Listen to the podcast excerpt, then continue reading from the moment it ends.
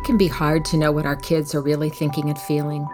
But when we encourage kids to engage with us in conversation, and when we lean in and actively listen, we inevitably learn something that helps us do better by them.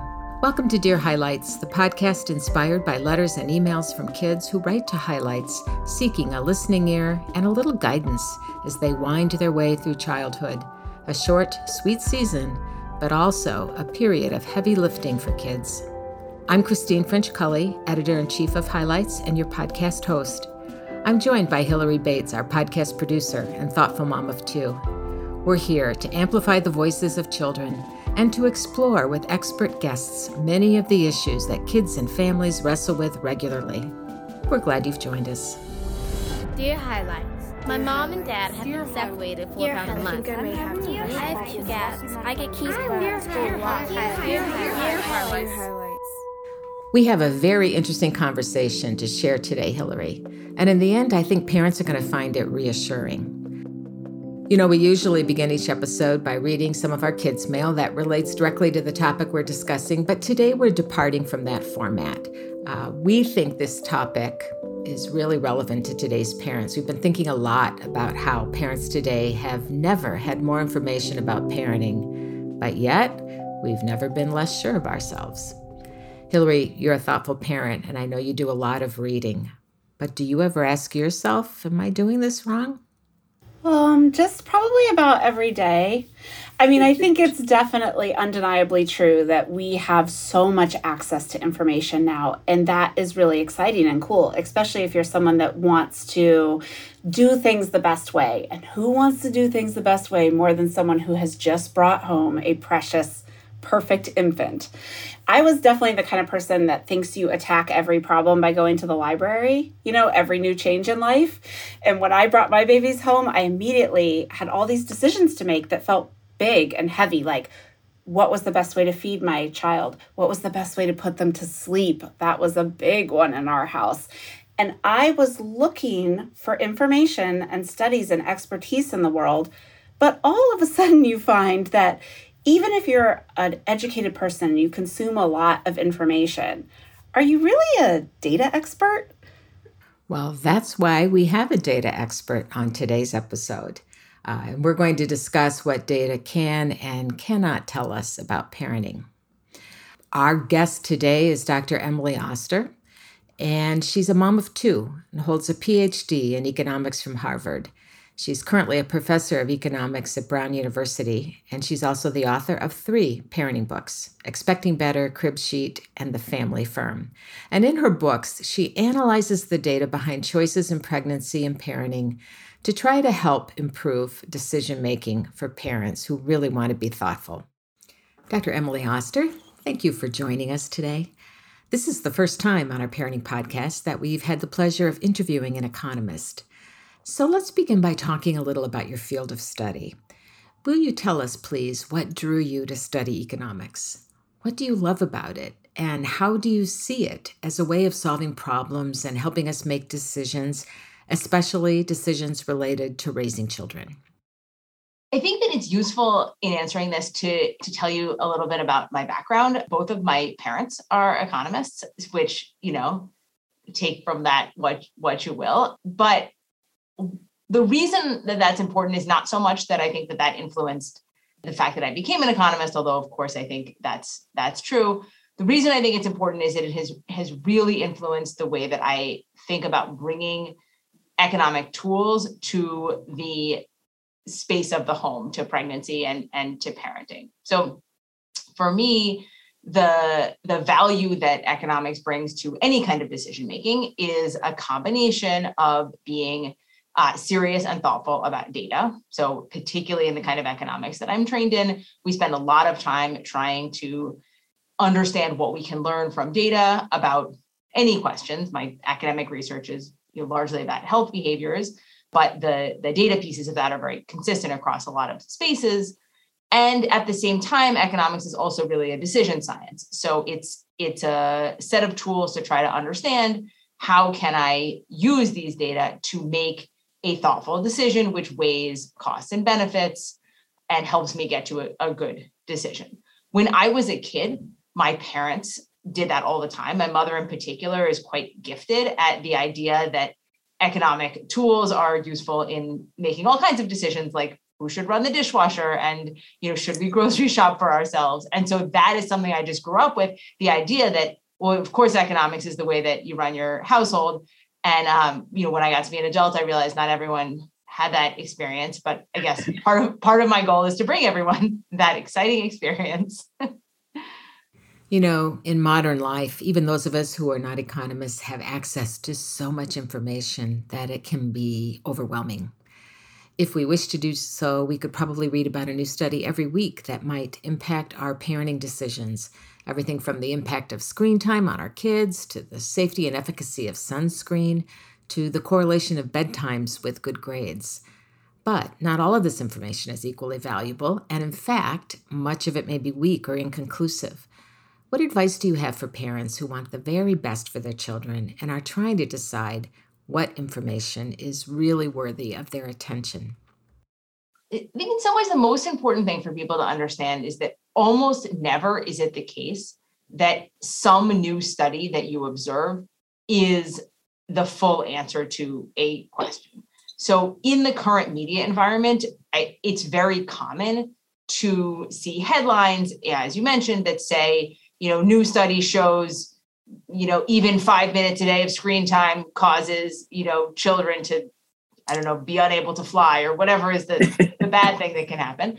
Um, and those kind of, of headlines or those kind of that kind of focus on a single study I think is unhelpful for for parents. So when people decide make these kinds of decisions, like the question, how much screen time should my kid have? What is a reasonable way to approach screen time in my house? I would often urge people to to step back from that decision, to not make that decision anew every time there is a new study, but to take a moment, take some time to, to think carefully through what the decision should be there in the context of all of the evidence that we know. So in the in the case of screen time, we we have a good sense looking at entire literature together about what are the impacts of screens, or at least some sense of of of what's the range of possible impacts. That's a kind of information parents can take and then use to make their decisions while recognizing that especially as we talk about parenting older kids, you know, kids, my kids are seven and 11, it's rarely the case when I make decisions about my kids that I can say, here is a piece of data that's going to tell me exactly what to do. It's much more common that I will say, here's a bunch of information from which I can learn something about the evidence on this question. And then I'm going to incorporate some of the preferences of our family, some of the values, some of the logistics, some of the constraints, and try to come out with a decision that, that works for us. So in some sense, I, I hope that parents, I often try to just counsel parents like, don't react to that one study. Just like, don't assume that there's something else that you need to know. Don't change your behavior just because, you know, the USA Today says some headline that freaks you out. I think it's fair to say that it's often the case that the way these studies are reported on by mainstream media uh, leads us to being more uncertain and may cause us to overreact to something we hear. Well, you know, I think getting a little bit underneath that, I was talking to some parents, you know, in preparation for this episode about that experience of sort of reading a news story and having that feeling of panic, like, because you just found out something you're doing, like someone is suggesting is bad for your kid.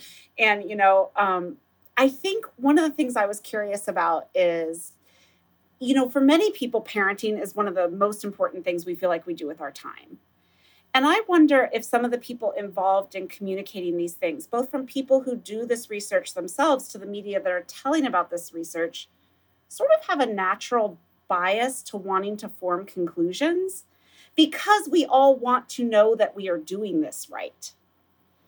There's very much something to that. And I think that the biases go in a bunch of different directions. So, from the individual parent standpoint, I think we are always searching for an answer to how to do it right.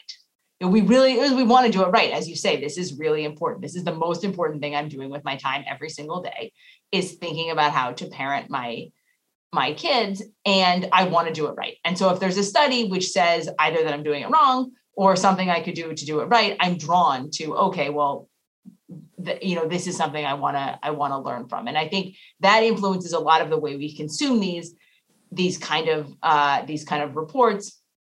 And it's something we have to discipline if we don't want to overreact right? It's something you, li- you literally have to take a step and say okay no i'm not going to to kind of react to this the way my gut tells me. I think on the on the media side there's an, another thing going on which is that um, you know people want people to read and so in a world in which parents want to be right and the media wants uh, people to read their stuff it's a lot more beneficial to write a thing that says you know here's how to do it right as opposed to, you know, this new study adds a small amount of information to the other 27 studies we already have about this topic. It's like that. That's not a, that's not clickbait. Let's put it that way. yeah. Well, maybe maybe as an audience, we all need to start getting a lot more excited about clicking on something that says, "Here's a small revision to something we already have 27 studies about." Meta analysis adds new element. right um, you know, one of the things we were also talking about is, you know, parents get a lot of media messages about what's best for their kids. But one thing that's confusing is best is not always defined that well for ourselves internally. And we have values that come into play. There's things that are a lot easier to study for economists, right? Like things that can be quantified, like what a child earns when they grow up. And then there's things that there's a lot of challenge to quantify, like how creative are they? or how how do they approach the world with curiosity which may be things we really want to inculcate in our kids right um, i'm curious how you as an economist and a parent yourself think about the outcomes that matter to you in parenting. It's a great question uh, and it comes up all the time in the way that we study data on schools. So when you ask you know what makes a good school which is a question many parents ask when parents ask that, I think they mean something pretty broad. You know, what's it like when I ask, what's the best school for my kid? I mean, like, where is a place that they're going to learn and they're going to be happy and feel supported and you develop as a person and find the things they're good at and all of this other stuff.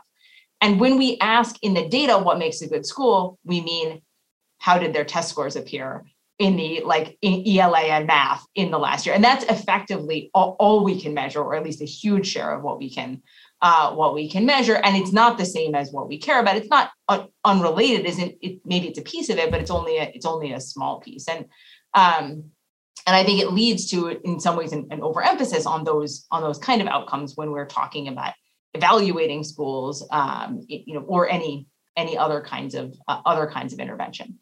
You know for myself i think i i try hard to be explicit upfront. And my husband and i try hard to be explicit about you know what are the things we're trying to achieve? What are the things that we would view as kind of success or what are the things that we want for our for our kids?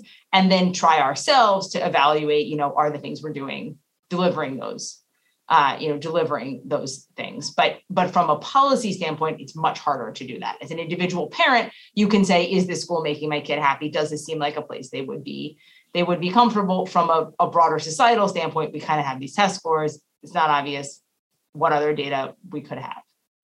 Emily, while we're on the subject of schools and academic success, I'd like to ask about one specific topic that is close to our hearts here at Highlights, and that's reading to young children. Back in the mid 90s, some research emerged that suggested that there's a significant gap in early life language exposure between higher income children and lower income children. Can you talk a bit about this research, reported as the 30 million word gap, and explain how its interpretation may have led to some ineffective policy outcomes for kids? This research initially uh, came came out um, in the mid 90s and it's uh, it's in a study by hart and Risley. And what they did was they they recruited some families and the families sort of varied it's not that many it's maybe like 70 families and they varied in socioeconomic status um, there were poor families and, and richer families and they uh, they they had these methods of sort of measuring how many words kids had heard. And so they they measure that over time and then they multiplied it by some different numbers and they they effectively observed that the kids in the uh, in the in the higher income uh, in the higher income age group were sort of hearing more words than the kids in in the in the lower income families. And uh, they also observed that the children of higher income families, and this is broadly true, not just in their data, were performing better in school and had better test scores which is what we can measure. And they they therefore sort of linked those two facts and thought about the idea that it's you know, very important to to um, to expose kids to to language. So what's interesting about this kind of finding is sort of the way that we take it as parents or the way that we sort of turn it into something beyond what it is. So it is definitely true that exposure to language is helpful for kids in learning to, to speak. I mean, we sort of know that from the way that people learn to speak. Mm-hmm. And it's also the case when we look, for example, at reading, that actually there's some good evidence that reading to kids early on has positive impacts on their literacy and on the speed with which they learn to read. So it's, it's pretty clear that there's something in this space about language that's quite important for kids learning. However, one of the things that happened as the as a result of these findings is we got this kind of push towards the idea that just talking more to your kids is is good that the more things you say the better and that that's how to sort of optimize your kid and this kind of gets back to to the thing we were saying before about wanting to be right that I want to I want to sort of do everything. I want to do everything for my kid. And if you're telling me, you know, 30,000 words are are good or 60,000 words are good, like 100,000 words, it's probably even better and, and we get into that we've gotten into this place where i think there's a lot of pressure sometimes on parents to effectively narrate everything that happens so people tell me you know is it really that important that i tell my kid what's happening as i change their diaper that as i have my my three week old infant i have to be like now mommy's taking your diaper off oh look you know, you peed in your diaper. Like, do I have to do that? And and the kind of general finding that no, you know, that's not what's implied by this literature. But I think it happens frequently that we take a, a grain of something that's right that could be useful for thinking about policy or or to some extent for thinking about about behavior, and then we turn it into, you know, well, this is how to be the best parent is to talk about the diapers it's a good way to make ourselves kind of crazy. It's a good way to make no, it's a good way to make yourself crazy and to feel and and also really to feel like you're always failing. And that's right. the bit that I worry about is that that this some of these things lead to people just feeling like I can't I, I can't achieve the this thing that I want because I just don't have the emotional energy to narrate the diaper changes and already I'm failing. Yeah. Or they are doing it and they're just exhausting themselves to an extent that is not necessary. I mean, I have to laugh when you bring that one up, Emily, because I my kids now are older and I totally narrated it not out of my own personal interest in doing so, but because I had sort of, you know, absorbed some of these messages and um, you know, now as an older parent, part of what I hope hope to give to younger parents a lot of times is just that so much of that stuff just sort of is the sand that washes away on the beach and it does not seem super relevant to what's going on 5 or 6 years later. And it's hard in that moment. I think it's amazing as a parent of older kids when I think back on some of the things and not that I not that I don't understand why I was obsessed about them at the time but in some ways you sort of can't, can't I can't quite understand why did I think so much about that. Yeah, yeah, yeah. Well, I think it's that thing that we so much love our kids and want to be doing a good job. And after all, you don't get a report card until later when you do and it's they're 14 and it's unkind. But, you know, a, yeah. 100% it's an F when they're 14. yeah. Yeah, yeah. Um so, you know, I think there are plenty of times that an idea takes root in our culture, in part out of data, and in part, perhaps it just feels right to us. So, there's a lot of discussion right now about the child mental health crisis, and it's been tied to the pandemic. You know, we know there's a lot of data that we know is something going on with kids' mental health in the last decade. Absolutely, right? There might be, a, there probably are a lot of factors in that.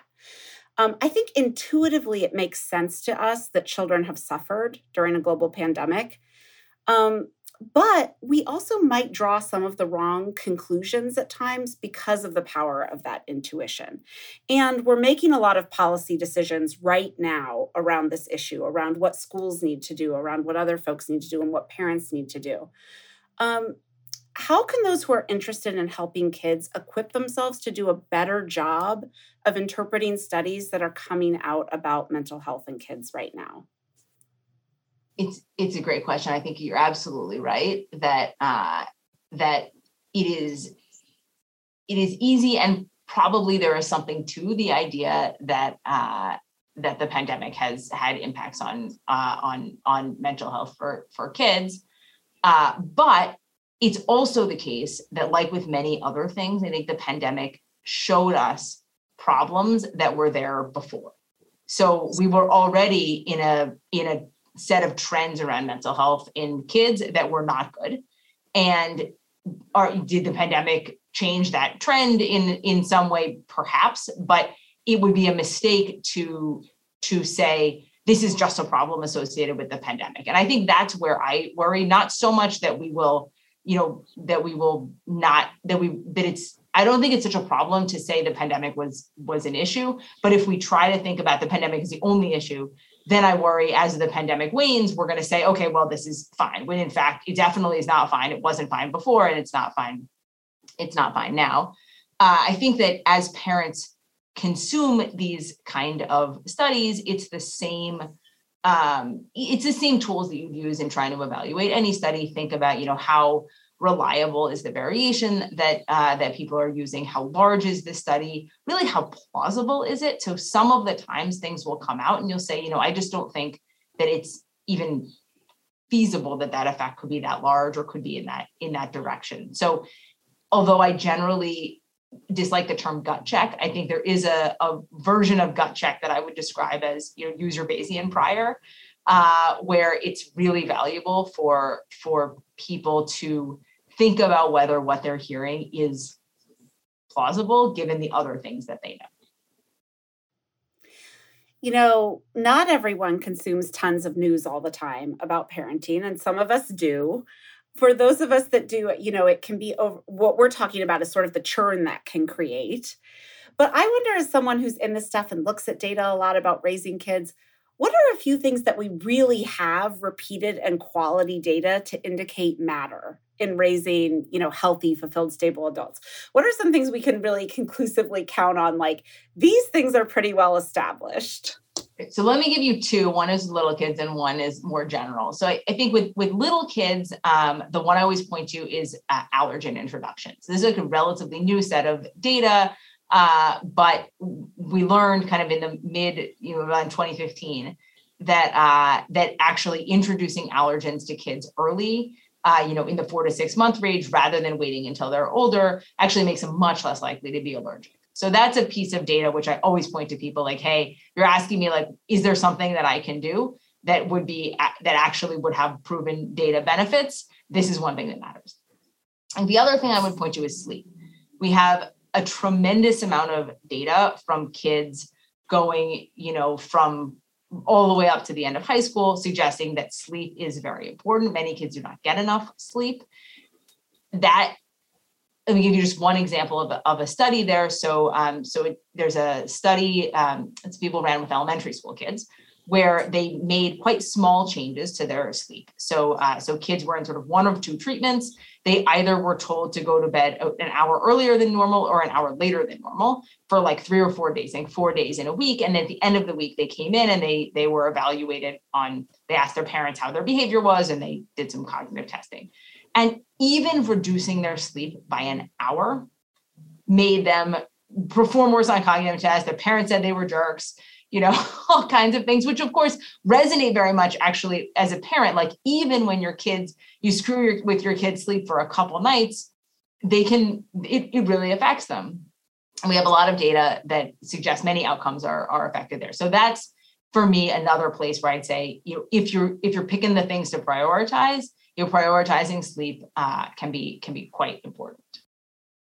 Yeah, the gut check on that definitely resonates with me. That is correct. The the story I always have in my head about this is the one time I made an enormous parenting mistake and accidentally gave my daughter like a highly caffeinated tea at like 4:30 in the afternoon. Like I just we went to bubble tea, like I didn't realize the bubble tea had caffeine in it and she was awake until like one o'clock in the morning. She was been like, and she was just like the next day, like, like I got this note from her teacher that was like, you know, we do these like these multiplication tests, and like, you know, last week she got 40, but like today she got like 15. That's just like, I'm really sorry. sleeping is really valuable. Yeah, you could layer in some personal uh, data to that, exactly. to what you're reading. Unless I, in case the data was not that like published data was not sufficient, that tea, that bubble tea, is convinced it. Emily, stepping away from what we as individual parents or caregivers should do, what would we do as a society if we truly believed that children are the world's most important people? What would we change? What would we do differently when it comes to thinking about what's best for our children? One place I would point parents to for some really broad ideas about this in the US is a book called Parent Nation um, by Dana Susskind, which is really almost a call to almost a call to action uh, about you know what can we what can we do to improve the lives of parents uh, of children, particularly in the U.S. And and what she's focused on is really this broad space. I think is very important, which is support. So we are just not providing parents enough support, and that goes across socioeconomic groups. Although it's it's much more salient uh, for you know lower income parents, for for parents of color uh, who have just have just have less broad support. Uh, and that can come in many kinds of forms, you know, parental leave, child tax credits, universal pre-K. There's all kinds of things that we are not providing that uh, that would be beneficial for for parents. And I think that's that's really a package of of things. Picking out one and saying, well, pre-K is more important than a child tax credit, or uh, vice versa, is quite difficult. But any movement in the direction on those on those dimensions uh, I think would be enormously valuable and a tremendously good investment um, in our kids. That's a great book, by the way. It is a great book. Emily, thank you so much for being with us today. It's been great. Thank you for having me. You can learn more about kids' hopes and dreams and their worries and fears from the book, Dear Highlights What Adults Can Learn from 75 Years of Letters and Conversations with Kids, available on highlights.com or wherever you buy your books. If you enjoyed this podcast, I hope you'll subscribe and share the link with your friends. Special thanks to the producer of this podcast, Hillary Bates, and also to our audio engineer, Ted Weckbacher.